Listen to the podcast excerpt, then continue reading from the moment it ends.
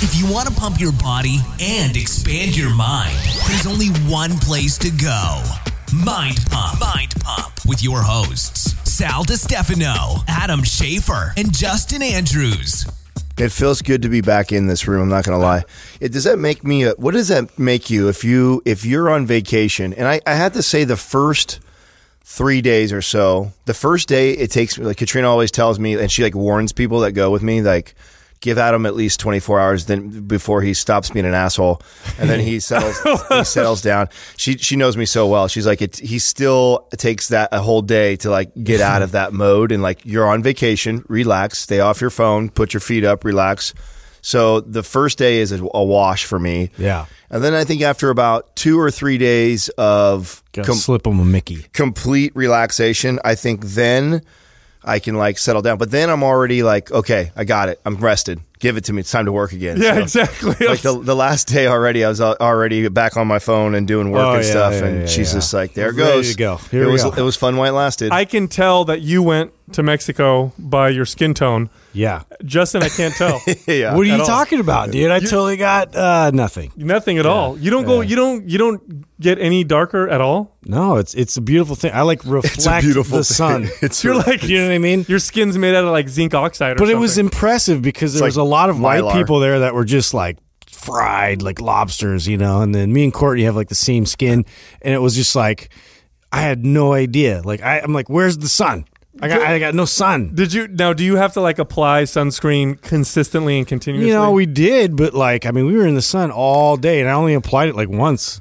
Really? Yeah. So where you guys were at, you guys had a lot of sun, because where I went, I was in uh, Puerto Vallarta. Puerto Vallarta. I, right. I have to put an accent. A lot of people it. thought we were together. I had to explain to people that we were in different places. No, no, yeah. no. I, I can't hang out with you guys that often. I think we have to separate.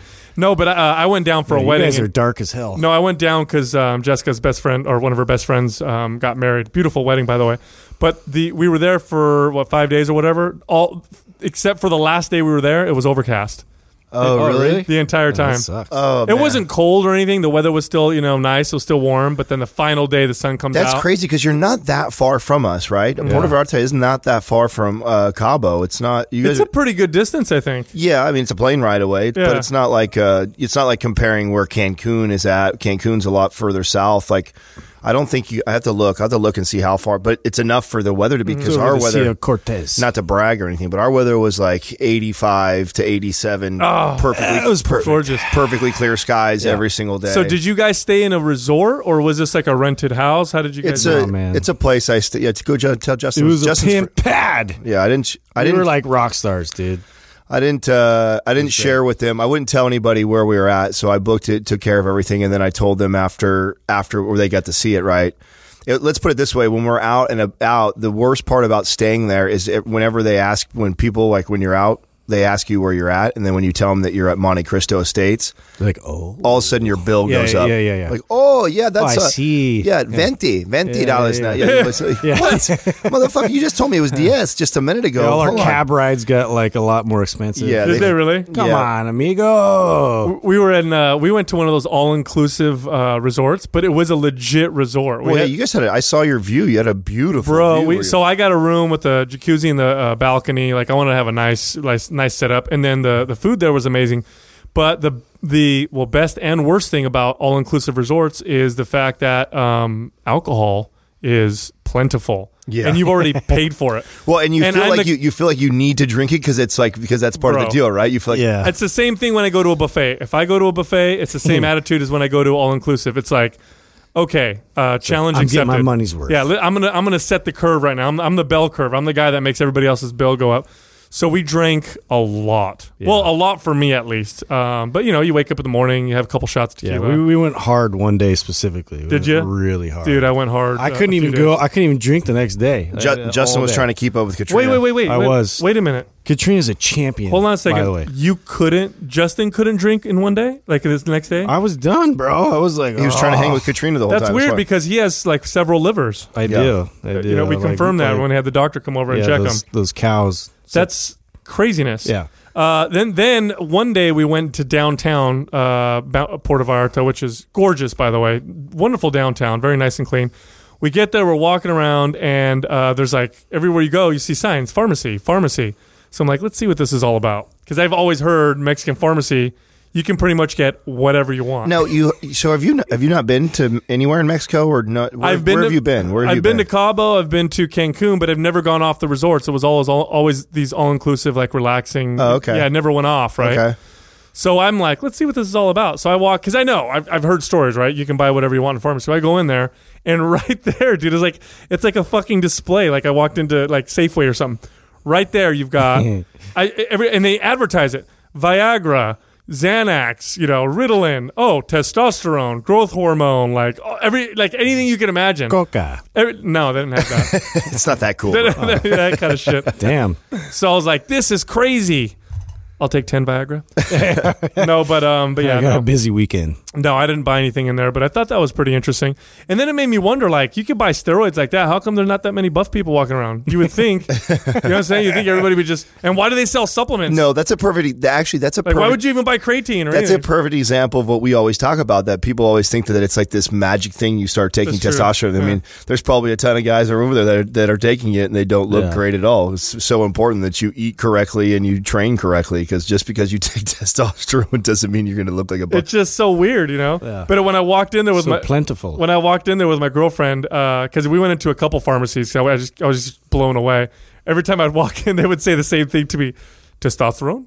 Right away. Viagra? Because they'd see me kind of built, and they see me with yeah. like this, you know, hot chick. And they're like, oh... Just assume, right? You need yeah. some... You need some testosterone and some Viagra, my friend. We're going to help you out on your vacation. I saw that you were you wore a suit to the wedding. Was it an indoor wedding or was it outdoor? No, it was outdoor. Oh, and you still wore a suit, huh? There yeah. was, it wasn't more uh, linen and... You just sweating rela- your dick off? No, what? It wasn't that bad, dude. I mean, it wasn't. It was actually, the weather was beautiful. So the, the day of the wedding, it was actually overcast. And then right as they were doing their vows, like the, the sky broke and the sun was coming through. It was like perfect. It's crazy when you go to wedding. How many times I've been to a wedding like that where it's like, oh my God, this is going to be. And then all of a sudden just the weather for the, the ceremony. Mm-hmm. It was definitely God. Yeah, was I, was, I was trying to get you to say he was, that. He was blessing them. Did, did you feel overdressed? Were you overdressed in comparison, or were, was everybody suited and booted for that? No, everybody was wearing suits and stuff, and you know, oh. everybody looked good. I think I looked the best, but T- typ- typically when you're on the beach like that, it's normally kind of a.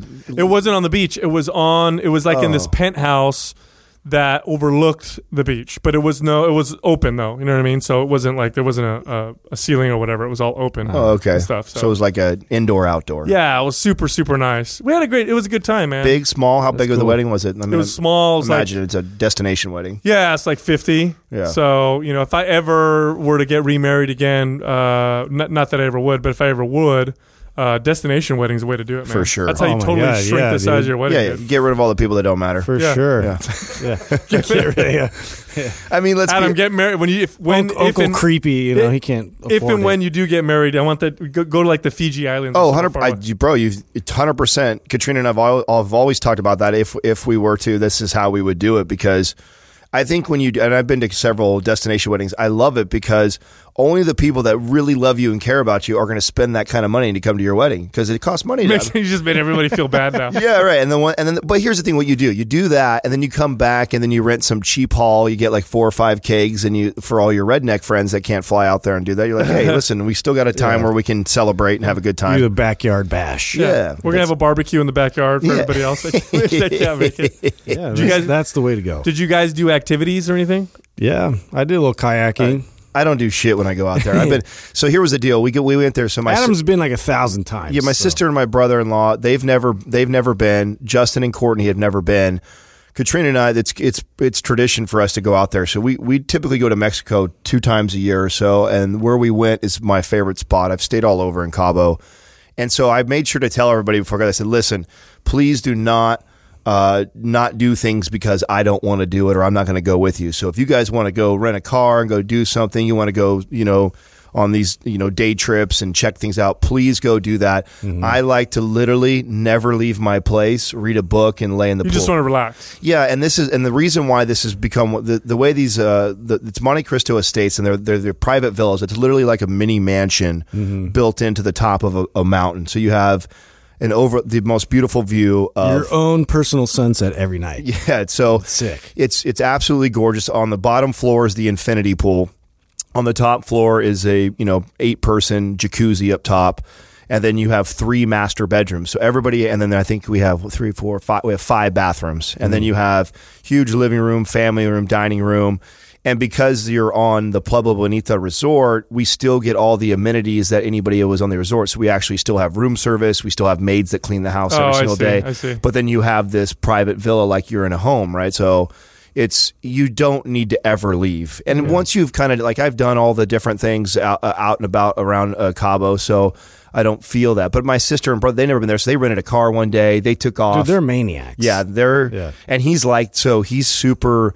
As soon as he got there, he was like, okay, what are we doing? Because I planned this, this, this. Like, he has like every minute. He like had a surf trip by himself. He rented a car to like drive up north and just like do this whole surfing thing. Like, well, he had a really cool idea, though. One of the first days, like he's like, dude, we're going to go taco hopping. And he had like all these different like little little hole in the wall like places like planned out like with the best ratings and stuff. So we, we walked around and, you know, had some margaritas. Probably and, probably shouldn't Google that, taco yeah. hopping in Mexico.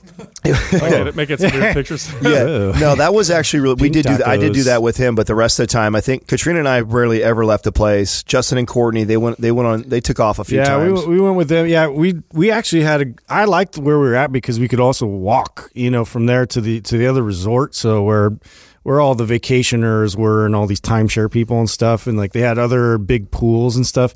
Dude, one of the funniest things, so like one of the last days that we're there or whatever, we decided, okay, maybe there won't be as many people at this common pool area that was at the very top of this mountain, and it had a sick view and everything. And so we went to go where, uh, you know, they had the, the top part open that day, that w- it was all these people that were just drinking like like savages, and it was all old ass people. It's like your parents and then like their parents, you know what I mean, like old ass people, and they're going hard they're going hard like like it's spring break. Like, not only that, so I'm like, oh my god, there's way too many people up here. So I go in the lower part, and me and Courtney are just trying to chill, and we're we're, we're kind of watching the scene, and it was like the best people watching thing ever, dude. All of a sudden, like there's this this group of like maybe like seven like old old ass ladies that were just like getting really rowdy, you know, and there's like Kanye or whatever p- bumping in the background, and they're just like all getting into it. They start leaning over this infinity pool, so we're in the bottom pool. They're leaning over, and they're like, ah! Dude, one of the ladies, their titties fall out. Oh, no. And she was she had to be like seventy years old. I was no. like, oh my god, it's the oldest pair of titties I've ever seen. No. And it was like, and then how deep was the and pool? We were trying to hit, like, hey lady, your titties are out. Like, we were like yelling, we we're like, hey, you know, letting her know. I don't think she cared. And then she was just like, oh, and then she just took the whole thing off, and then her friend took her titties out, and I was just like, oh my, just old titties everywhere. Oh my god. You know, people act crazy. Like, it's when, burned in my head. Especially like if you're on vacation and you're drunk, like, okay, so this happened a couple times. They get these really weird vibes. Like me and, you know, me and Jess will be out uh, in the pool, and we're drinking or hanging out, whatever. And, you know, she's, you guys have seen what she looks like. She's pretty hot. She's built or whatever. And we're both hanging out together. And inevitably there'll be some kind of older couple, not old, but older, like in their, like a little older than me, like in their mid forties or so, kind of good looking, kind of fit. And they'll be eyeing us while we're hanging out partying. We'll, and then they'll come over and we'll start talking, and inevitably it's always the woman will be like, man, you guys Ooh, are maybe they're down. You guys are a really hot couple. Yeah, they start giving you compliments. Dude, like no, no. It yeah. wasn't like normal compliments like, oh, you, yeah. you work out, or no, no, no. It was like, man, you guys are a sexy so couple. You, you guys should hang out. You guys are a really hot couple. Yeah. It happened a few times. I'm like, are these people trying to... We, we got... We got bottles in are the they room. Tr- are they trying to fuck us? Yeah. It's. Yeah. I think it's something. I wish they'd tell us. I think it's something to do with Mexico, because I feel like uh, yeah. drugs are so readily available there. Yeah. Like you can't you can't walk on the island without someone offering you coca or mota. Like everywhere you go, like right. you like you said, you go to the pharmacy, you can get so, Viagra, Cialis, testosterone. So and I and then I, think, I did buy some mota on the beach. I feel like shit weed. A yeah. lot of these, yeah, it is. Of course, it smells. It literally smells like fucking grass. You know, yeah. so, I but just smoke a shit ton of it. yeah, you, should, you should smoke an eighth just to get like just eat it right away. Don't even yeah. smoke it, eat it. But I feel like that has, that has something to do with uh, with Mexico. I think that people just decide they're just going to let their hair down oh, and dude, get crazy. Because every time know, I go I feel, there, I run into it a lot. I feel like they're predators, though. I feel like they, predators. Yes, like they go on these trips. and they're specifically looking for like a good-looking couple that looks a little like, you know, oh, look at, let's see if we can, uh, and they'll feel us out. You know what I'm saying? Yeah. yeah. But and, and like, like I said, I've, you know, people have said compliments before, but this was a little bit like, oh, you guys are, yeah, man, you guys are hot. Oh yeah. Like, what do you mean we are hot? Like, yeah, yeah. how does that yeah. work collectively? Yeah. Like, what's going on here? Mm-hmm. Then, there, then we were on the pool again, and we're in, there's this like group of like again, and uh, like a group of girls, and they were a little wild, and they're like, oh, let us take pictures of you guys. And they're telling us to do all these different poses. And then the girl and the girl again is like, you guys are really hot. And I'm like, this grab is, your ankles. I'm like, yeah. this is getting this is getting a little weird here. Uh, no, smack her ass a little bit. Yeah. Like, I need way more than alcohol to go go through with this. Sorry. Hey, but anyhow. You never know. But it was a good time. Next time we should all go together. Yeah. Meanwhile, Doug stayed home yeah. and worked. Oh, what a way to make us all feel. I know. We need to buy, here comes the Mexican bird. Yeah, we need to we need to buy we need to buy Doug a gift, I saw or something. Summon the bird. Ah, no. Ven aquí, rápido. Ven aquí. You spoke, I don't know, you speak Spanish? Just a little bit. yeah. Yeah. He is a quarter Mexican after all. So. Oh, yeah, yeah.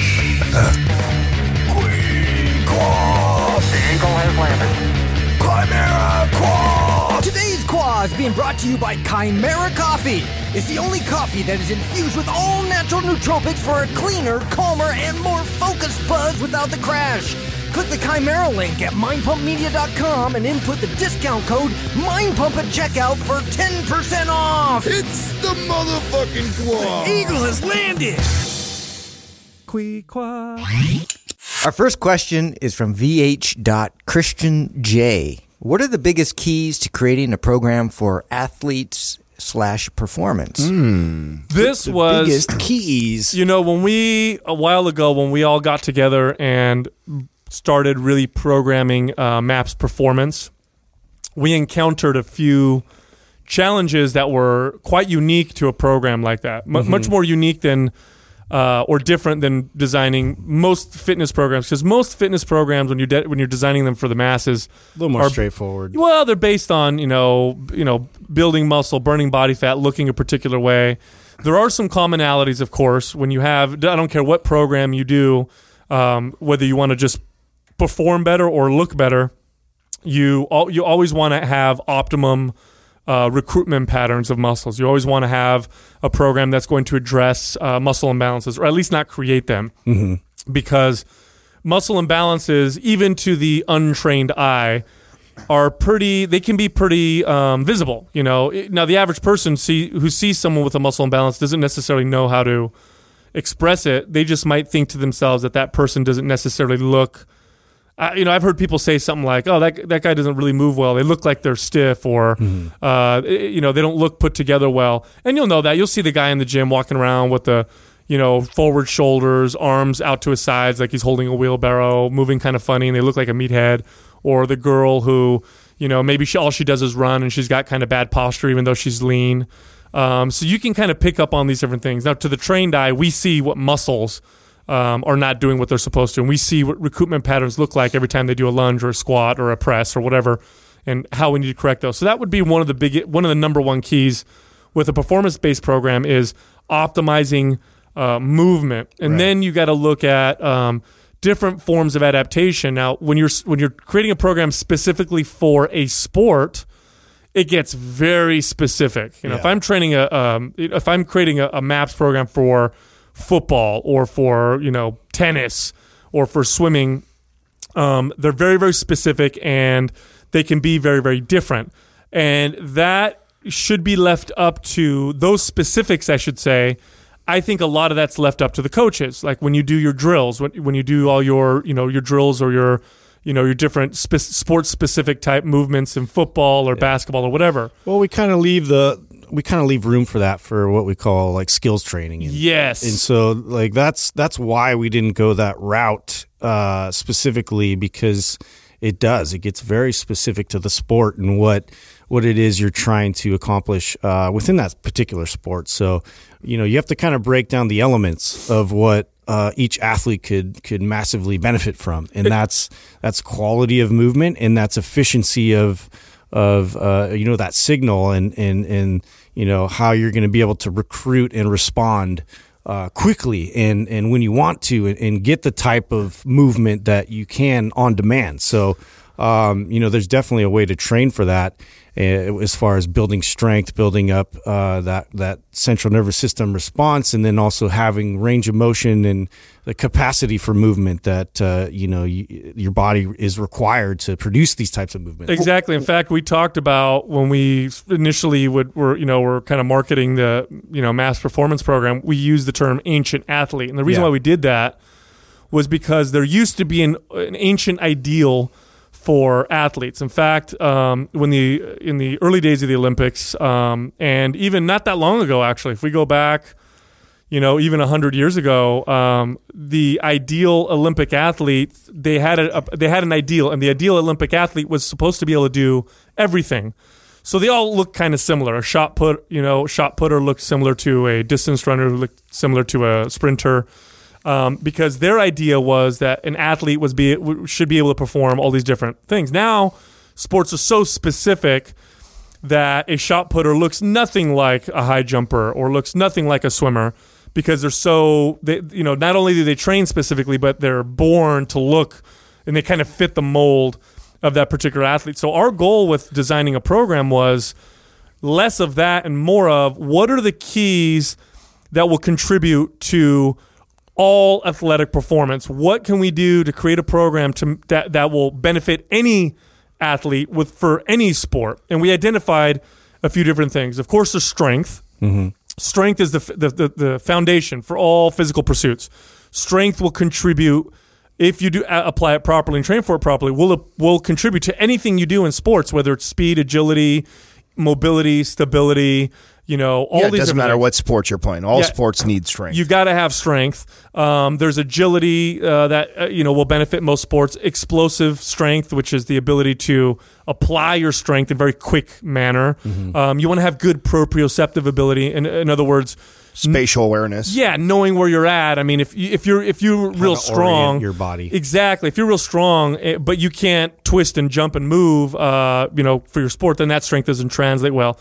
Durability is a big one too. Um, mm-hmm. Most sports require you to be strong for a period of time, not mm-hmm. just be strong like once. Like powerlifting might be the only sport I can think of where you're just strong real quick and then you you, you rest. Even football, which has downs, you still need to be able to repeat that performance every single down. So when you're when you're designing a program, Um, you want to look at those things, and you want to look at the season. You know, the t- are you off season or are you during the season? Mm-hmm. That's important because off-season training is based uh, should be based on improving your performance.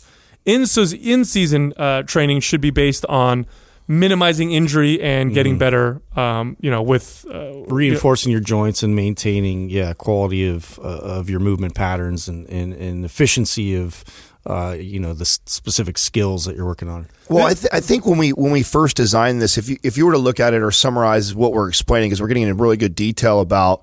Uh, all the different uh, phases that w- went into, you know, performance and training athletes, for the, how we design MAPS Performance. Really, uh, you know, I think we all believe that this is the foundation, right? So I think a lot of times I get somebody who's like a soccer player or a basketball player, and they're like, you know, was well, is MAPS Performance, you know, for me or not? And like one hundred percent, I think every athlete should have a program like this as their foundation. Now, where it may seem incomplete for somebody is that if it, you sort of get specific with the skills training, which Justin kind of mentioned, and that's where like the modifications or the mods come to like a MAPS uh, MAPS screen is the ability to say, okay, you you as an athlete, whether you're a soccer player, football player, basketball, doesn't matter.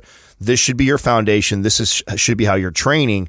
And then within that, you have your specific things to your sport. Like obviously, if you're a basketball player, there's a very important piece of your training that should be specifically to dribbling a basketball and moving laterally like back and forth while you're dribbling a basketball. Well, we wouldn't put that into a MAPS Performance program because if you're not a basketball player, that doesn't apply to you. But you still would want to in- incorporate that into your training, but you still should have a solid foundation of, you know, how everybody, and that was, I think that was the greatest challenge was creating something for an athlete, which we all know it's important to have these specific skill sets that you go after, but then also laying a solid foundation that all athletes are going to benefit from. So, and I think there was also a part of us that knew that, hey, listen, not everybody wants to be a basketball player, a football player, a volleyball player, but they want to be able to move better mm-hmm. and they want to be able to perform better. So a lot of people don't care as much about how they look. They care about how well they, their body moves and functions. So what, you know, what's, what's interesting about this is there's this misconception that training for performance will somehow um, diminish your, d- diminish aesthetics yeah. or take away from appearance. Like, okay, if I train specifically for performance, then I'm not going to look as good as, as if I train specifically for aesthetics. And here's, here's the problem with that. I'm going to use a, a, an analogy. We know through studies that uh, if we were to compare head-to-head in a short period of time, let's say an eight-week period of time, that at eight to twelve rep uh, range will build more muscle than a, say, one to four rep range or a, you know, fifteen to twenty-five rep range. We know that in one particular eight, you know, week period, it will perform better. But if we extend that, if we continue to go that way, if we extend that and we compare people who – Uh, phase their training and train within different, you know, rep ranges versus the person who always tries to stay within that eight to twelve that's supposed to be the best, then you have the person who switches around and, and phases properly is going to pr- not only perform better, build muscle, but look better as well. And so here's the confusion. The confusion is, well, I should always train for aesthetics because that's all I care about. If you always do that, you will have worse aesthetics than somebody that injects this type of training or this type of athletic performance-based training into the routine. And the funny thing is, we are seeing this a lot from our listeners because uh, one of our most popular programs uh, or, or, or you know products that we have on our site is our R G B bundle, which includes MAPS Anabolic, and then it has MAPS Performance, which is the uh, you know athletic you know based program, and then MAPS Aesthetic, which is pure aesthetics. But in between MAPS Anabolic and Aesthetic, you have uh, you know four phases, which are about, what is it, like fourteen weeks or sixteen weeks or something of pure performance-based training. Mm-hmm. And so people are apprehensive, like, well, I don't want to go away from aesthetic-type training. You know, do I really want to go through this phase? And luckily they trust us, and we tell them, look, trust me, uh, you're not going to lose aesthetics. In fact, you're going to find your body's going to look better than it ever has. And sure enough, uh, because now we've had the R G B bundle available for uh, a while now, we are seeing a wave of people who were, none of them are athletes. They're just people who want to get in better shape, who are now going through MAPS Performance, uh, a lot of them completing it. And I'm not making this up. Uh, a, a huge chunk of them are saying it's their favorite. Well, here's the thing that we, and we haven't even touched yeah, on this, that we that we included in you know MAPS Green or MAPS Performance is the mobility sessions. And the mobility sessions, to me, is was a game changer for me personally, and I feel like it's been a game changer for everybody that's gone through it. And, you know, it's one thing to be able to move weight, but being able to move weight well is what the focus of those mobility sessions are, is to be able to take your body through full range of motion. So if you're somebody who's, and and really our, our clientele or our people that have the programs that are thirty years and older, I've really noticed a huge difference. Not that somebody who's twenty, twenty-five doesn't see a benefit. Absolutely they do. But when you start getting thirty, thirty-five, forty plus years old, yeah, you know, you can't you, get away with as much. You can't. And you start to notice those little things. Your your hips are tight, your low back bothers you, your knee. And most of that is this either one, poor connection that they have, these imbalances that they have caused because they sit at a desk or they sit in a car all day long. Mm-hmm. And a lot of the mobility work that we put into MAPS Green addresses all this. And that's where people are blown away. People are going through it and they're like, oh my God, my back has never felt like this before. My hips feel amazing. I've never been able to squat this deep before. And that is where this the huge carryover goes into the other stuff. Like right. Sal was saying, so many people think like, oh my God, you're gonna so you're gonna focus on performance and mobility. I'm gonna lose this look. Like, no, you don't understand that when you start to be able to get full range of motion out of movements that you weren't be able to, you weren't able to get full range of motion, you're going to see a huge difference in muscle and strength. Well, so let me let me uh, not to counter that, um, but to add to that. So you said the people over thirty are noticing, you know, the big big you know benefits from mobility. Here's why. Because they've lost mobility, it's a very drastic. Uh, they already know. Okay, in their everyday life, they can tell. Now, if you're a twenty year old kid, you maybe haven't lost mobility in everyday life. You get up off the chair or off the floor, or you go squat or pick something up, and you're like, I feel absolutely fine. But here's here's where you get uh, the problem with that. You are missing out on the maximum benefits from your exercises, and you don't even fucking realize it. Let me explain. If you were to take all the exercises that we uh, you know have available to us that we do in the gym, and we were to give them a score, if we were giving giving them a point score, where let's say a barbell squat is worth one hundred max points that you can add towards, you know, getting results, and mm-hmm. a deadlift is worth a is worth ninety points, and a you know a, a, a pec deck fly is only worth ten points. Okay, if you were to rank them all and see which exercises give you the most bang for your buck, and you were to take those exercises and take that squat, and uh, the max points you can get from a, a, are one hundred for it. Very, very few of you are actually getting one hundred points for that squat. Yeah. You're getting more from that squat than you are from other exercises because it's a barbell squat, yeah. but you're not you're not getting the most out of it. In fact, uh, I would venture to say even with great programming, even with good exercise programming and diet, almost none of you are getting the most you can get out of your exercises. Especially the older you get. Simply, especially. Si- even if you're young, simply because you don't have the connectivity and the mobility mm-hmm. that you could have if you understood how to train for those different things. So what's en- what we're finding now and what we're hearing now from some of our younger clients is, I always deadlifted before. I always got good results from it before. But now when I deadlift, It's like uh, it's like I can't even. It's like a. It's like I'm getting double benefit. It's an, It's almost like a new exercise. Mm. Uh, they're breaking plateaus in strength.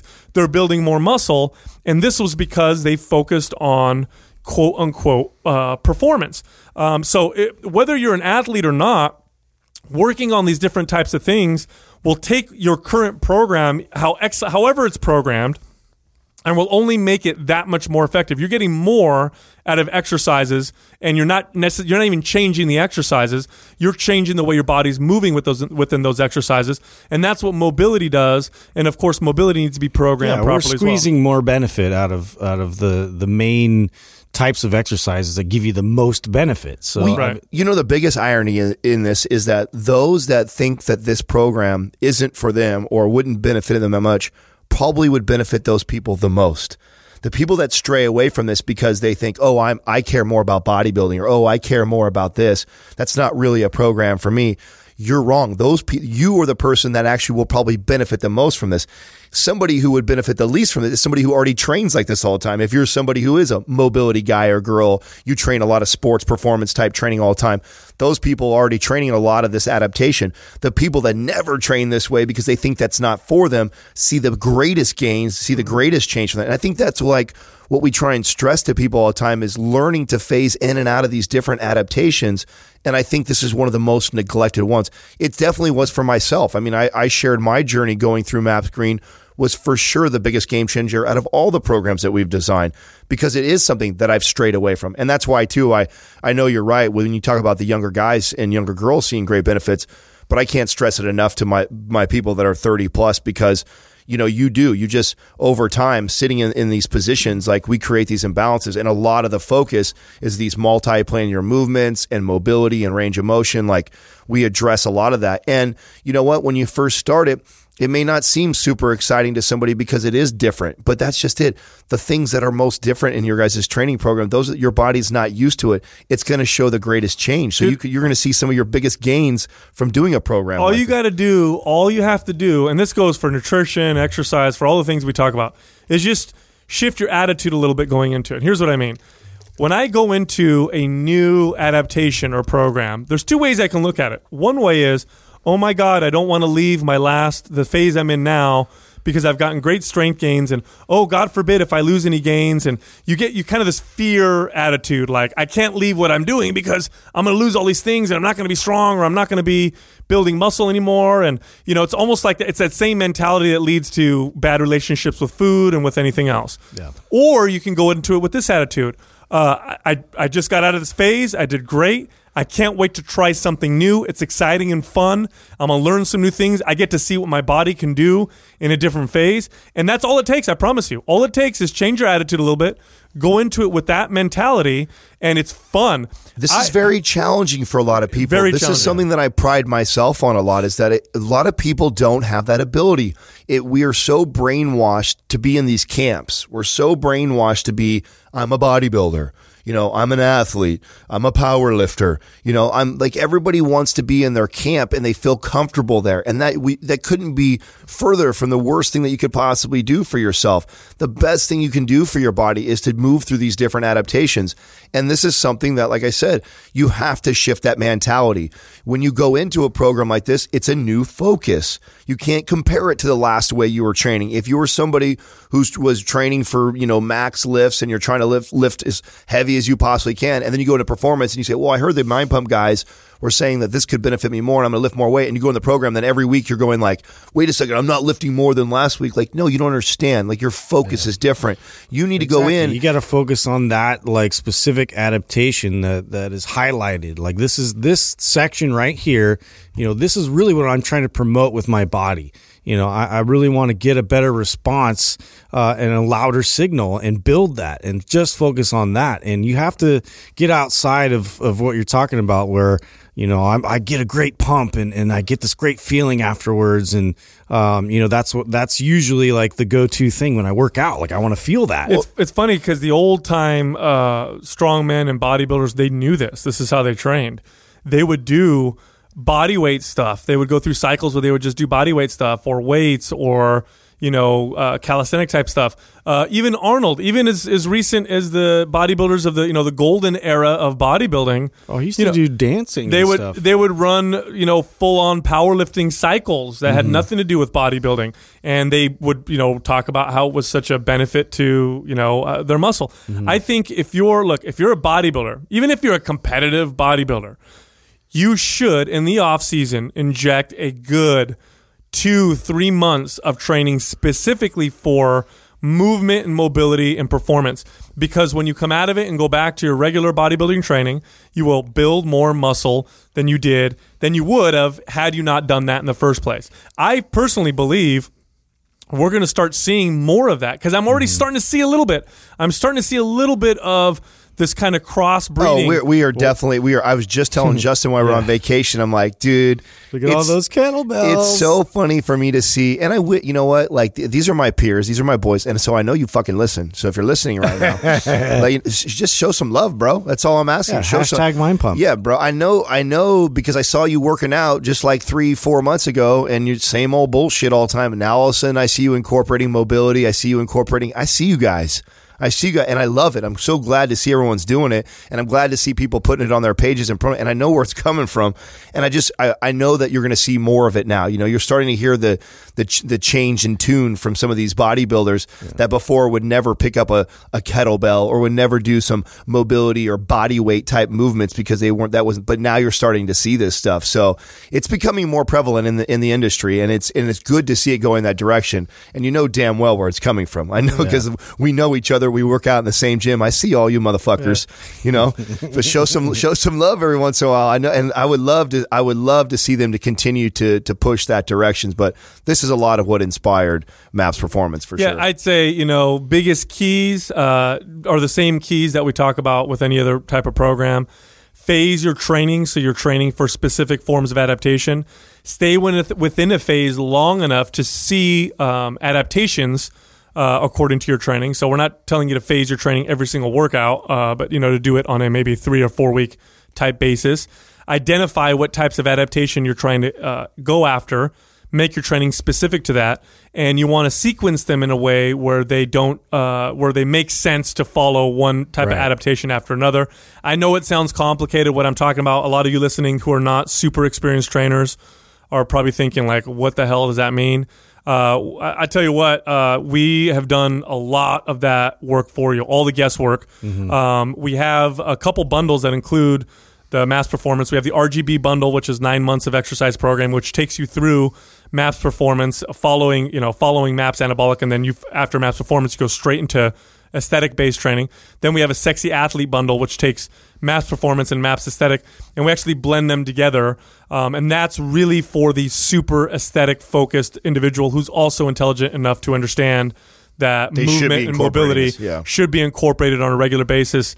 The good thing is this month, uh, enrolling any of the, in, in any of those bundles, and you can get the fasting guide or the nutrition guide uh, for free, and then you can pick a free MAPS t-shirt, uh, whether you want to get performance, uh, which is the green one, the red That's one. That's all month long we're doing that, right? All month long, absolutely free. You can find all those at mind pump media dot com. Next up, Honda Rider one seven one four one. How do you bounce back from a break from fitness? Ah. Hmm. That's a good one. I think it depends on the length I don't think of you time. Can, I don't think you can answer this, actually. Why? Because you, don't, you don't ever take a break from fitness. That's a good question. Yeah. That's think, why I thought it was a good question. I think you, that's a good question. Yeah. I, I don't know this one. Yeah, yeah. I, I think I, yeah. You started to answer right away. I'm like, I'm going to go ahead and stop you actually because I don't think you know how to take a break in fitness. I think Justin and I are better, yeah, uh, better equipped, better equipped at yeah. answering this. Um, I think that's one of the th- my favorite things about Sal. He has this unbelievable uh, ability and discipline to always make sure uh, he incorporates that. I think I'm a little more uh, loose, and I think Justin is too. Yeah. When it comes to taking breaks, I mean, uh, I didn't. Str- although we did make it to loose the, as a goose. Yeah, we made it to the gym one day uh, while we were in Mexico. I did do some band work, but I, t- I definitely tend to take uh, more breaks off. I think the number one mistake I think people make when they take a break is they try and resume where they where they left off. Yeah. And you do not need to do that. Um, in fact, if you haven't been lifting weights for literally probably a week or more, uh, you do not need very much to shock that body again. So yeah. uh, I think going into it with very, very minimal. So yeah, do less than even what you think you need to do. It, exactly. I think in that, and that's hard for people because they go like, they go on vacation or they take a, they've been off for like a month or whatever like that, or something. They have a competition coming up where, you know, they, they've decided, oh, I'm going to get myself in great shape. And so they're gung ho mentally, and they take that gung ho mentality and they approach their, their programming. That's a, not a good idea. When you come into it, it's, and we stress this so much, that your goal is to do as little as possible to elicit change. And when you haven't been lifting any weights for weeks on end, possibly months, if we're talking about somebody that's been off for a while, it doesn't take very much. Literally, you know, one to two sets of each exercise, one to two sets, a lot lighter than what you're used to, not going to failure, and move on from that muscle group. Mm-hmm. Otherwise, really easy can you hammer that, and then you're sore for three, four days, and then you can't come back and revisit that again until you're recovered because you're so goddamn sore you can't move, or you're unmotivated to hit the gym the next day after that. Yeah, yeah. I think it's important to note that, you know, what Adam's talking about, about, you know, it's easy to overdo it. I mean, really, to be clear, it, you can do less when you come back and get a very good adaptation response. So remember that. So it's not that you're overdoing it and you need to, you know, you can do less and you'll get the same results either way. You can't really do too little. You can do too much very easily, but you really yeah, can't yeah. do little because you didn't do shit. So coming in and doing one exercise, one set is more than what you were right. doing last week, and yeah. it will elicit change. It will. And, you know, something else to keep in mind, and I have taken breaks in the past um, on accident. No, I, t- I, I went two weeks, yeah. uh, went to Italy on vacation. Uh, one, no, I went, it was like two or three years ago. And I took two weeks off because uh, we were in this, you know, in southern Italy in this little tiny town, and uh, you know, the gyms there close in August, which is weird, the whole month. So I had no access. I had no car. What? The gyms closed for an entire month? yeah, in Italy? The, oh, dude, a lot of shit gets closed in for the month of August in southern Italy. Anyway, so I had no access to a gym, and so and I ate like my diet was just pasta and bread mostly. So I went off, off, and I came back, and I was sh- surprised at how quickly my body bounced back. We've all heard the term um, muscle, memory. muscle memory, and there's a lot of science to support this. There's a lot of science supporting that when you get uh, in a particular type of shape or you build a certain amount of muscle and then you lose it, you'll gain it back uh, faster than you did the first time around. And, of course, this can be influenced by how long the break was, right? So if I was super buffed when I was in my twenties and I stopped working out till I'm sixty, you know, I don't know how much of a muscle memory effect I'm going to get. If it's been a month or two months, three months or a year, you can get a pretty good uh, muscle memory effect. Uh, I notice it as a client, uh, anecdotally speaking, uh, excuse me, as a trainer, anecdotally speaking, when I've trained clients who've been athletes in the past, I do notice that they respond uh, rather quickly compared to the average person. Now, I'm not quite sure if that has to do with the fact that they may have just better athlete genes, and that may be why, may, may be why they were athletes to begin with. or if it was because they, you know, their body had that, that muscle memory effect. As far as muscle memory is concerned, there's a couple theories. Uh, one of them has to do with um, the satellite cell uh, density within muscles, which you increase uh, as you build muscle. You'll increase the amount of satellite cells which are in muscle, which are responsible for uh, you know, adaptation responses within muscle. When you lose muscle, muscles atrophy, but you don't lose these satellite cells. I, I, I guess they stick around for a long period of time, and so then your body responds that much faster. But Adam, Adam is right. I mean, he hit the nail around the head, man. You get back in the gym, go easy, full range of motion, feel the movement, get some stretch in the movement, get a little bit of a burn, a little bit of a pump.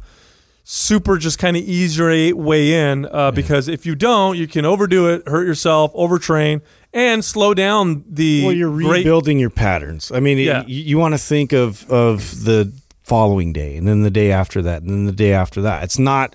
It's not a, I'm going to make up for all this lost time and, exactly. and hammer myself and then and then rest again and then do another really crazy one. It's it's this this slow ramp up phase again. When you get really good at this, you know, it won't feel like you ever take completely take off, right? Because you can actually ramp down and, and your intensity, your volume, all that stuff. So you can actually bring your body back down nice and gently. You can ramp it back up, and you do this nice ebb and flow. So it's not like you need this like crazy break from working out. That's a perfect point because, okay, so just recently uh, I just posted a picture on Instagram. It was like two days ago. Uh, when we were in Mexico, and of course, people love to point out when I look smaller or things. So people are like, "Hey, Fucking you assholes. Look like you've yeah, you look like you've lost uh, significant size lately." I said, "Yes." Hey, I, there, string bean. Yeah, I yeah. said. I said yes. Someone I, said that on you. Yeah, Dicks. And no, it's okay because you know what? It gives me an opportunity to talk about this, and I think this is a very good He's point. Still large and in charge, and it goes along with yeah. what Justin is saying right now. So the last, like, probably it's been almost about a month or two now, where we've been working a lot. Um, we're, we're we're building the uh, Mind Pump headquarters out right now, so our gym inside of here isn't completed yet, and I haven't had a chance to get across town to our other gym, and I've just been so busy, so my workouts have been really weak, and by weak, I mean the volume has been reduced significantly. Mm-hmm. So even though I'm not like not working out, the amount of volume I'm not I'm hitting is nowhere near what I'm used to. So, and then when we went to Mexico, I had a day where I did bands. I had another day where I actually went to the gym and I just did a few exercises and that's it. Now, so because of that, I've lost a little bit of size. Now, what's neat is now when I get back, so today is day one, I will be lifting today. I don't have to I don't have to slam the body. I just kind of pick it up a little bit more than what I maybe did while I was on vacation. While I was on vacation, I did a few sets of this with bands, probably a twenty-minute workout. So today I'll probably go in and I'll spend about thirty to forty minutes, and I'll do a couple sets of each exercise. I'll stay way away from going to failure. I just want to get back into moving again, and my body is going to respond. And that is the idea, is that when I come in, you don't want to come in and just hammer hammer right away. I don't need to. I don't need to do that. And you can take these these breaks off where you don't have to go completely off either, where you I'm just shutting, like, oh, I'm on vacation, I'm not going to do anything. Well, no, yeah. I'm going to do some stuff to stimulate and to get in a little bit of a workout so I don't completely atrophy. But yeah, the- I noticed this a lot too. That's why I kind of brought it up because, like, uh, my wife and I, it was just like, we wanted to move. We just wanted to go for long walks. We wanted to go for hikes, you know, up. It was it, like... we enjoyed that because it was like something like movement was something that I looked forward to. And, and it wasn't like I was working out, and like we did go to the gym. We did like little workouts, but it was just more like a fun bonding kind of thing to do. And then we'd go sit at the pool. I, I just, I have a hard time now, like just completely like putting my feet up for too long. Cause it's just, I, it doesn't appeal to me anymore. Well, we were inside the gym and I, and I was telling Katrina, and I was cracking up because I seen there was CrossFit dudes in there. And they in were, Mexico? Oh, yeah. And they were like... they're everywhere! Dude, and they were going balls to the wall. The guy had his shirt off. He was running outside. Then he would come back in. He was doing... like, he was literally doing his wads. Yeah. And j- and I'm like, you know, here's the deal. We're on vacation right now, and I'm either going to take... Did you trip him? I'm, no, I didn't. Oh, I should have. And, you know, more power to you if that's your thing, and you're you're into it that much, and you feel necess- if you feel it necessary. But the amount of gains you're going to get... in a course of a five-day vacation by going full intensity as hard as you possibly can It's beyond splitting hairs. And for me, it's just like, listen, I want to move because it's good for me, but I don't want to put so much pressure on myself that I feel like obligated to go hit the gym so hard. This to me, this is where the longevity part comes. This is about how you make it a lifestyle. This is how, why it's not so hard for us to get to the gym when we get to the gym, because there isn't this pressure of having to fucking hammer yourself all the time. Yeah. This is why we speak so much to this, because I look at these people in here and I'm like, why? Why do this right now? Yeah. Like you're, it's so beautiful outside. There's so yeah. much more to Enjoy be doing yourself. Than being in this little gym. And not that, hey, I'm in here too, but I'm going to come in, I'm going to touch some weights, move the body a little bit, get some stimulus, and then I'm going to get the fuck out of there, and I'm going to go sit in my infinity pool, and I'm going to have a Corona. Like oh, I'm going to yeah. enjoy myself while I'm on on in a, on a break like this. But then at the same time too, and still incorporate some sort of movement.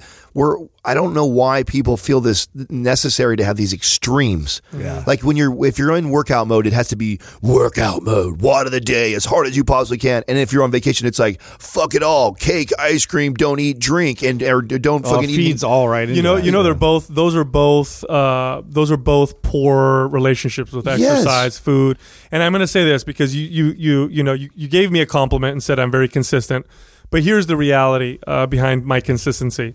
Oh, among, of the three of us, yes, I'm very consistent. I'm also I probably also have had to deal with more of a poor relationship with exercise than the two of you. Um, this is very true. It is much more of a compul- compulsion for me um, than it is for the two of you, and I've identified this uh, within myself. Now, when I go on trips like I just did. Did I use the gym there? I did. I did. I used it. I, I was there five days. I think I was only in the gym two or three days. But I did it more because I enjoyed the time uh, with my girlfriend in there. We got to wake up, have a little mm-hmm. coffee, go in there. Um, and then, you know, it got us up a little early. And then we went for a walk or hung out on the beach. And it was a, it was a, it was very different than uh, you know what I what I would do in the past, where it was more of a compulsion, like oh shit, I'm on a vacation, they better have a gym. Okay, cool, they have a gym. I know I have to go at this time and get up before everybody else because I don't want to you know miss my workout or whatever. Right. You have to you have to consider this. If you're the kind of person that uh, is super consistent with exercise, there's nothing wrong with that. If you're super consistent with exercise and you're very active, it's probably a good idea to schedule t- time where you don't do anything.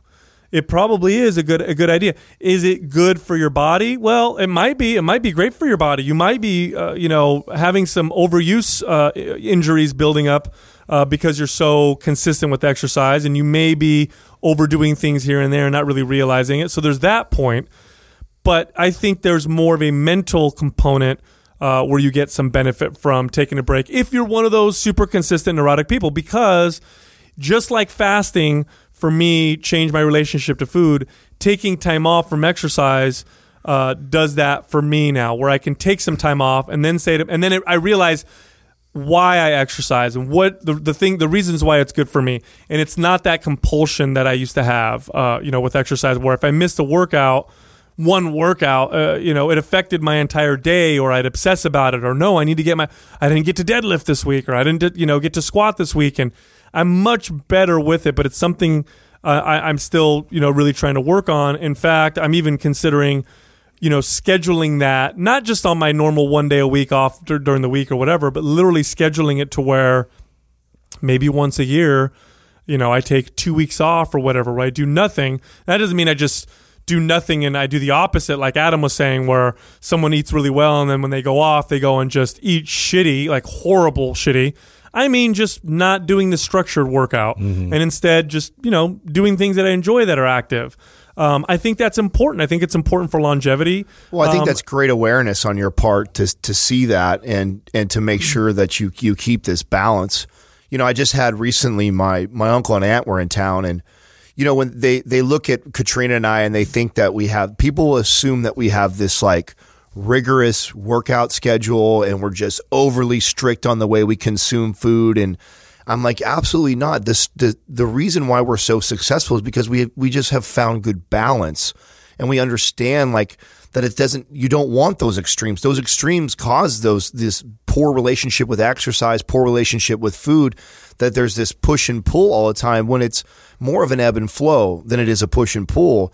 And that's what I was trying to express to them. And that, you know, they ate out with me one time. They were they were surprised by what I was eating. They they were like, do you need to get to the gym? And I'm like, no, it's like, I don't get to see you very often. Today I'm going to, I'm going to have a good time with you. And, but you, just being aware of that and being aware of how little you're moving at the time and knowing that, hey, if th- this is probably a better time for me to reduce my caloric intake and just be aware of that and to giving the body some rest. And hey, maybe I'll do some body weight exercises just to get some sort of stimulus for the day, but not stressing about this rigorous program or this wad of the day that I have to, I have to accomplish. And there, this is how you do this for life. This is how you maintain a healthy, fit body for the rest of your life, is you learn this. And I really feel like this is a, a big part of the message that we, we've tried to, to get across with Mind Pump.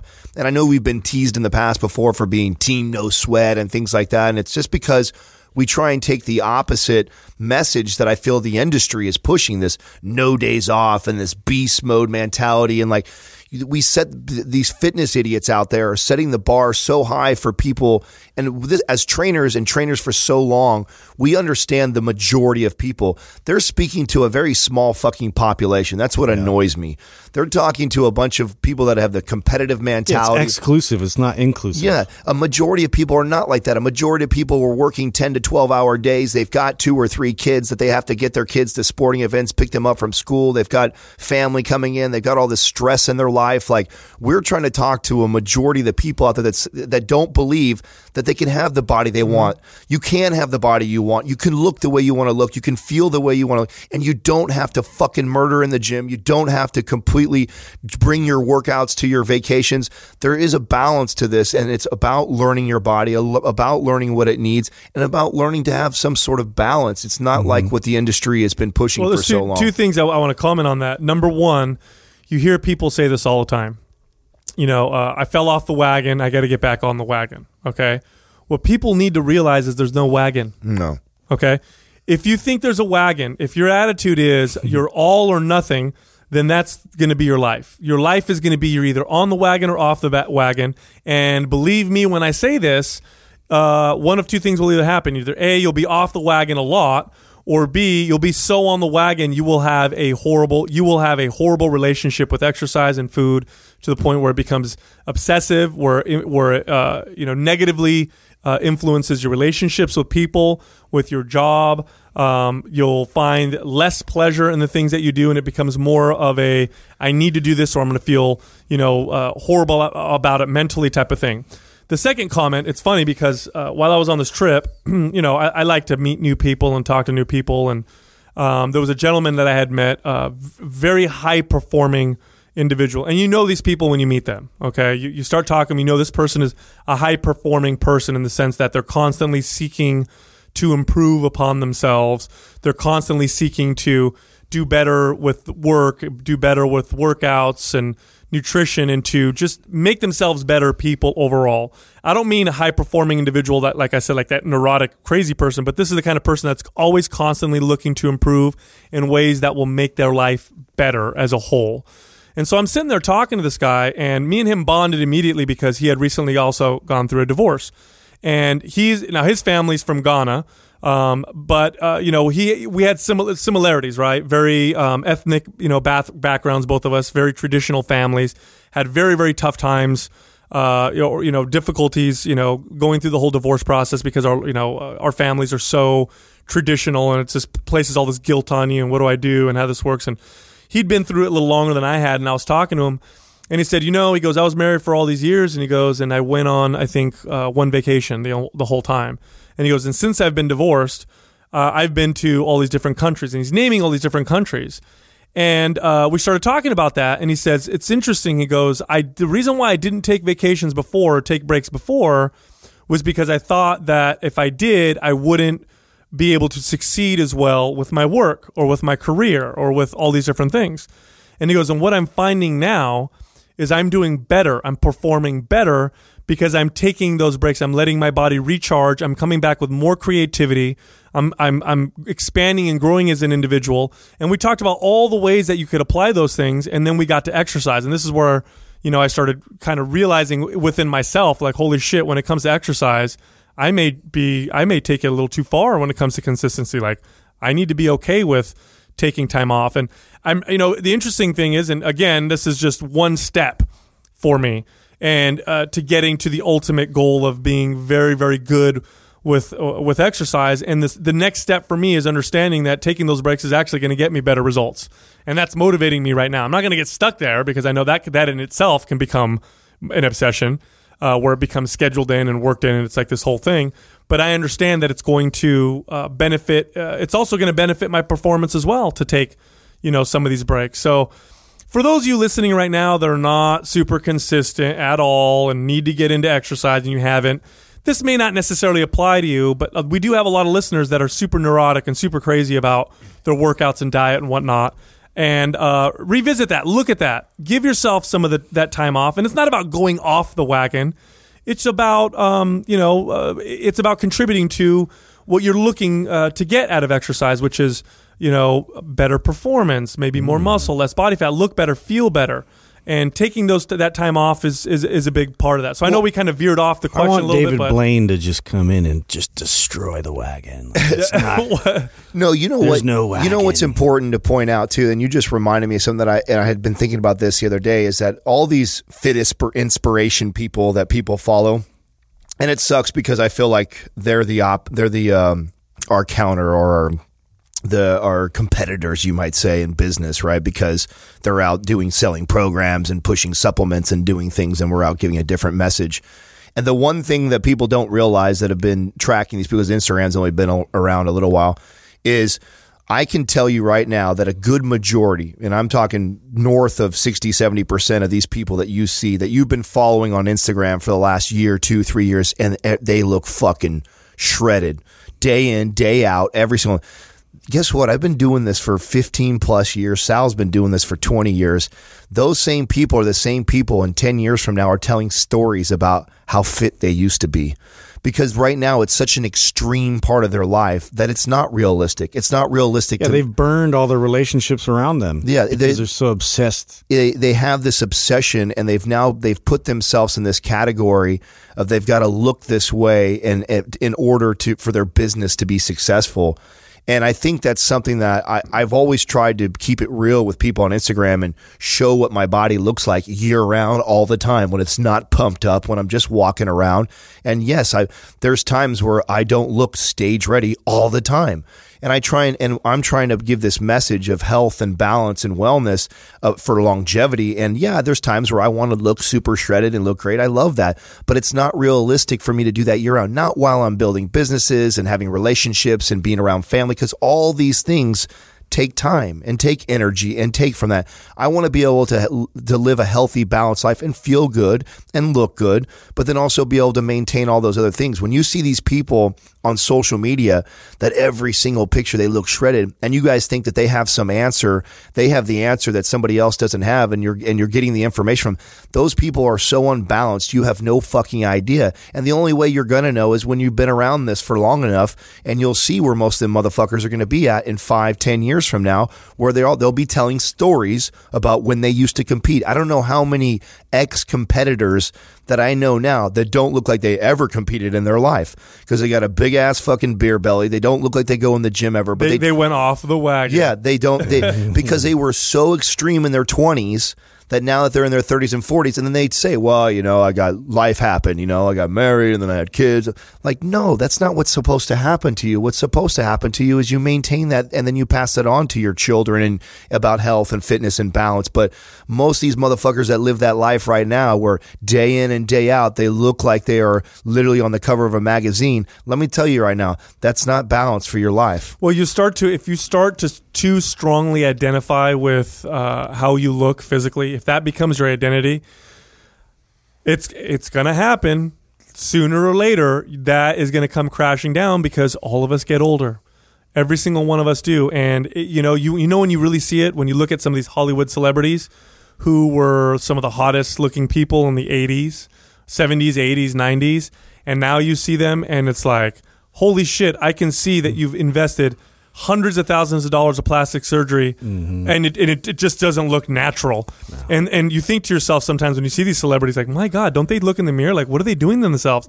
They don't. They don't. They have a, a distorted view of themselves because they identified so strongly with how they looked when they were in their allowing twenties. Other people to influence, you know, their decision making as far as what's going to make them look better. Well, their worth, their worth that they've allowed, they've allowed this to happen to themselves now.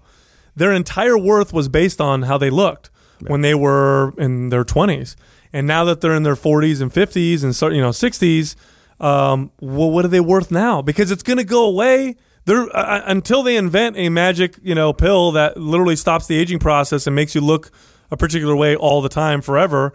This is something you're going to have to face. And by the way, when they invent that pill, that m- might be a bad thing uh, for some reasons, because I think there's a lot to learn from not identifying always with, you know, how you look uh, all the time. Um, and it's, you know, it's, again, I know this message is going a little bit off of of what we're, you know, the question, which was how you bounce back, but I think it's it's it's strongly related. Um, if you find yourself and you're just a fanatical, neurotic uh, individual in this particular sense, um, scheduling some time off, and I know this will motivate you. This is the only reason, reason why I'm saying it. Scheduling some time off will help you get better gains too. So look at it from that point of view. And once you get that time off, uh, that might give you the break that you need to be able to change that relationship to exercise a little bit. And then you'll be able to move past it. Amy Marie six two five nine bought MAPS Anabolic, asked her, uh, her trainer to run her through it, and he was offended. So she's wondering, how does she handle Aww. This? Of course. I, I, you know what? I would be surprised if any trainer wouldn't be. You got to be. I would. You yeah. know, if I could think of when I was a trainer ten years yeah, ago. Yeah, I, I think it's very, I, I mean, man, if you got one that's not, that's, that's, ego check, that's you know? Pretty fucking it cool. Is. If you have a trainer... More than likely, he listens to the show. If if you yeah. have a trainer that did that, I mean, I don't. If that'd be that'd be the only way I think I would, right? If I was a trainer, I listened to Mind Pump, and then they brought that, which I think we've had some people that have, have been in this situation. Otherwise, you know, that's. And I'm trying to think of a, a simple analogy of what that would be like, because, you know, you hired that trainer to program design for you and run you through a program, and then you say, hey, uh, I I think I respect these guys more in their opinion. Hey, what you've been doing is is stupid. Yeah, it's dog no, shit. Right? So uh, I heard about this. Yeah, it's awesome. I th- I think that um it would definitely take a trainer with huge open-minded. I think the key, if you are going to do this, so those of you that are looking to hire a personal trainer is, and this is where a trainer would do this, and I guarantee I would too, is if you hired me on this by saying that this is part of the deal. That's the premise. Yeah, yeah, this is part of the deal is that, hey, I've purchased this program. I I I don't feel comfortable with doing it on my own. I need a tra- I need a, I would like a professional eye to watch my mechanics and mm-hmm. to help me with this, but I want to go through this program and I would like to hire you to do that. Would you be willing to do that? And yeah. no every trainer will say yes to that, because he needs the business and he needs money to do that. Plus, that just made his job ten times easier. I know. That he doesn't have to write a program. So I would love somebody back in the days to have came up and, and gave me this, unless I totally disagreed with the programming, which you're, any smart trainer is not going to disagree. Agree with anything that we've created. So you would have to do that. Now, if you had already hired a trainer, you've had this trainer for months in, months out, and you've been listening to Mind Pump at the same time, and then you bring this program to them, and then you tell them that, hey, I don't want to do what we've been doing. I want to do this instead. That's going to be kind of tough. Yeah, just just walk, just go up to find, find your trainer and say, hey, look, I have this program. I need you. To, I need somebody to take me through it, and this is the program I want to follow. Um, and they, they won't turn you down. They're going to want to have a client, or, you know, some might, but most probably won't. Um, the other thing too is once you're doing a program and you identify some of the concepts within that program and you're with a trainer. So let's say you've been with a trainer for a while, you enroll in one of our programs, you see some of the concepts, the, the base concepts of them, like phasing the workouts, you know, training within different rep ranges, trigger sessions or mobility sessions or focus sessions. Uh, bring those up, bring the concepts up, and ask your trainer, hey, you know, can we try training for three weeks within a phase that does something like this, or, you know, within a phase that works within, uh, you know, this this adaptation, this particular adaptation, or how about on the days off, I want to incorporate some of these types of exercises in in a, in a, you know, I've learned something called a trigger session concept, and kind of work with your trainer. Yeah. The problem is you're you're dealing with, uh, just like everybody, every time, anytime, anytime you deal with any professional, there's going to be an ego involved. Yeah, there's, all, there's always going to be an ego. And I, I feel like, you know, if you present it in the right way, like, you know, I, I really heard great things about this, and I'm I'm very curious about this, and you kind of just walk them through it and like, how would this, you know, how could we individualize this with me? They talk a lot about individualizing it.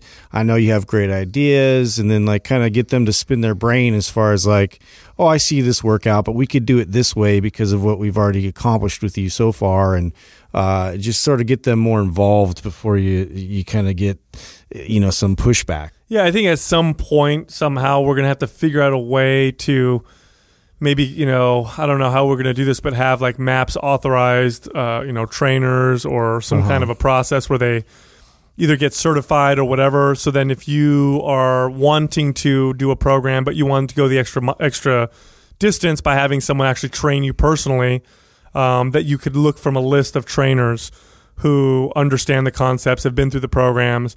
And then they can individualize uh, the programs for you, because as well as we've designed each program, we still have designed them for, you know, the masses. We put a lot of uh, flexibility within them for you to modify them. But if you're a beginner uh, and you're working with a good trainer who understands the concepts and knows how to individualize, that's the best, right? That's the yeah. best possible scenario. But I, I think I would like to create, so I don't know how we would possibly do that. You know what I mean? Well, I mean, I think that's... there's some, I have some ideas on that, because imagine if this trainer had already listened to fifty plus episodes of Mind Pump and she had, I mean, that would be awesome, right? That mm-hmm. he could take MAPS. And I know we have some people, we definitely have, I've We've had, got quite a few trainers. Yeah. I've, yeah. I've had quite a few and tell me that they, they run MAPS on all their clients now. And they, and that's exactly what they do is they, yeah, they modify they it take, very specific to yeah, them. Take slight modification. And that's really a, that how we intended this. So exactly. hopefully, uh, you know, if you, you didn't offend him, him or her too much, that you can get them listening to Mind Pump. Cause I don't know a single, I don't know one trainer that has listened to five episodes. And that's kind of what I tell people. Listen to five episodes, because you never know. You might run into like, yeah. you know, Vajazzle as There's your first episode. And people might judge us and go like, fuck these guys. They don't know what they're talking about. They talk about sparkly we vaginas gay. all day. Yeah. This guy is not going to write my program. So I normally tell people to listen to, hey, listen, listen to five episodes. If, if, You listen. At least to, one of them will be fitness. Yeah, right. At least one of those episodes will will probably touch. Yeah, look in the titles. Yeah, will probably hit home for uh, even a trainer. So I highly recommend, you know, getting getting someone to to listen to at least five episodes. Once they've put five episodes underneath their belt, most and all people are like, wow, okay, I need to listen to more, and then I get where these guys are coming from. And so hopefully uh, your trainer helps you out. But I mean, don't forget too, you're the one that paid for yeah, this. You're the consumer. You are the consumer, and you you paid for your personal trainer, and you know, and it is it probably would be um, a tough thing to do if you come in asking it. But I think if you, as a consumer, say this is what I want, mm-hmm. you know, they'll they'll they'll do it. You know, they'll they'll definitely they have to do it. And you know, going forward, before you re-sign any contracts or continue on with any trainers, and anybody that's listening right now that may be considering getting a trainer, because I do have some clients that um, are all about MAPS, but they're a little intimidated because they're just they're they've never really trained with weights. They've never squatted before with a barbell. They've never done a deadlift, and so they want that feeling of I feel safe because I have a trainer who's watching me. one hundred percent, I highly recommend you getting the program and then approaching a trainer. You know, if you can afford to do that, that's like that's the best right there. Mm-hmm. I mean, if you can yeah. afford to get our programming and then still be able to pay for a personal trainer, because trainers are not cheap.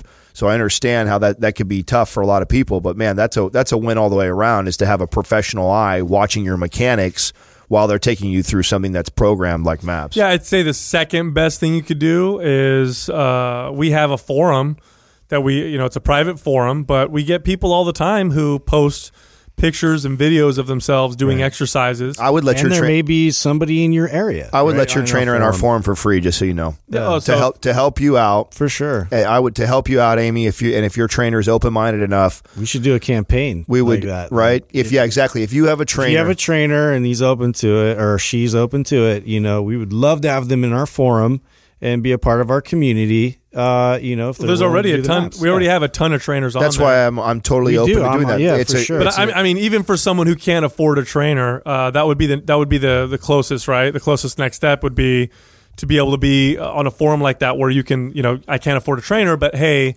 I belong on this forum with lots of trainers on right. there, including the Mind Pump host or whatever.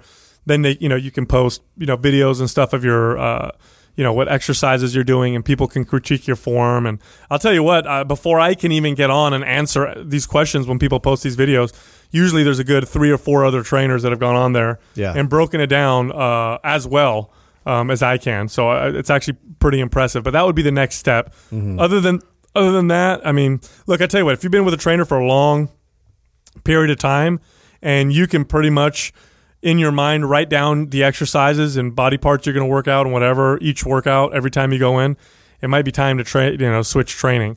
Uh, switch your trainers. If you, you know, get hurt or don't feel good and the trainer's not the first person you want to call, it might be a time, uh, it might be time to switch trainers. So yeah, re- kind of, reevaluate it. Yeah, those are two of the kind of litmus tests I tell people. So uh, aside from that, listen, if you like Mind Pump, leave us a five-star rating review on iTunes.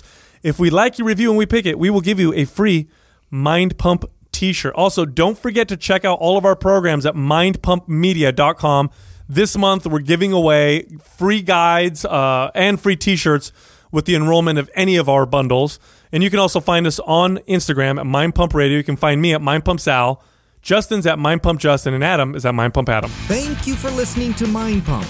If your goal is to build and shape your body, dramatically improve your health and energy, and maximize your overall performance, check out our discounted R G B Super Bundle at mind pump media dot com.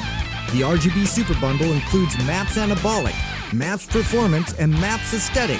Nine months of phased expert exercise programming designed by Sal, Adam, and Justin to systematically transform the way your body looks, feels, and performs.